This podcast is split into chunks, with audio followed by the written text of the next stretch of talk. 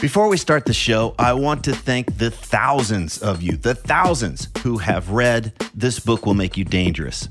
Many of you have told me that the book's unique way of exploring fear, confidence, and purpose has had a lasting impact, that it's much easier for you to get clarity and direction about what really matters and what you want to do in this lifetime. It's also amazing to hear that quite a few of you have read it multiple times and even bought copies for friends. So thank you again.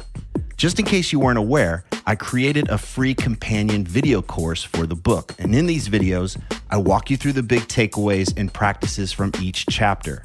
And I even cover some extra stuff that's not included in the book. Information on how to access the course is in newer versions of the book. And if you own an older version of the book and you don't know how to access the course, just hit me up via the contact form at tripplanier.com and we'll get you all set up. And one last thing if you're one of the thousands who have already read the book, please consider leaving an honest review on Amazon so that others can decide if it's right for them. Again, thank you so much for reading This Book Will Make You Dangerous. And now, let's start the show.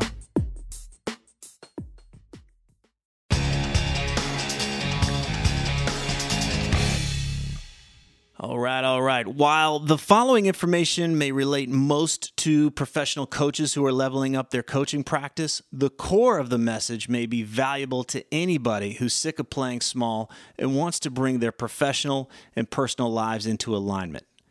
Numbers can be impressive, but they don't tell the whole story. I've been coaching Joe Bernstein for the last year and a half. When we started working together, he made only $1,400 that month as a professional coach. And this month alone, in July 2018, he's made over $14,000. So he's gone from 1400 bucks a month to $14,000 this month. That's quite an improvement. It's 10x to be exact in just a year and a half. It's especially amazing when you consider that I almost didn't allow Joe into the group because I was concerned that it might be too much of a stretch for him.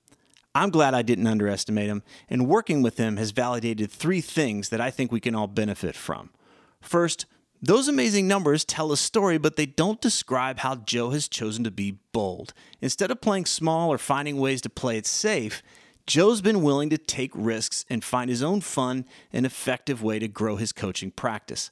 Second, those amazing numbers don't describe Joe's consistency. While most folks would be satisfied to do something bold and then sit on their ass for another few months, Joe has been taking effective action day by day, week by week.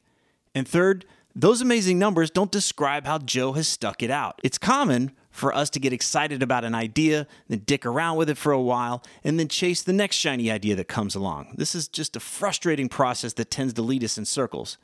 Joe, on the other hand, has continued to stay grounded and work the process, do the steps that are right in front of him. So, yes, Joe's 10x growth is impressive, but the real takeaway here is how he's approaching the process of building his practice. He's being bold, he's being consistent, and he's doing the work all while feeding his fun and his fire. If you're a coach in my authority group for coaches, you're going to learn and most importantly, implement the essentials to building a thriving, sustainable coaching business. Visit tripplanier.com to learn more about this group for established coaches. I've been running this program for several years, and it's the program I wish I was able to join when I was a new coach that was stuck in the struggle. Again, just visit tripplanier.com to learn more. Thanks for listening.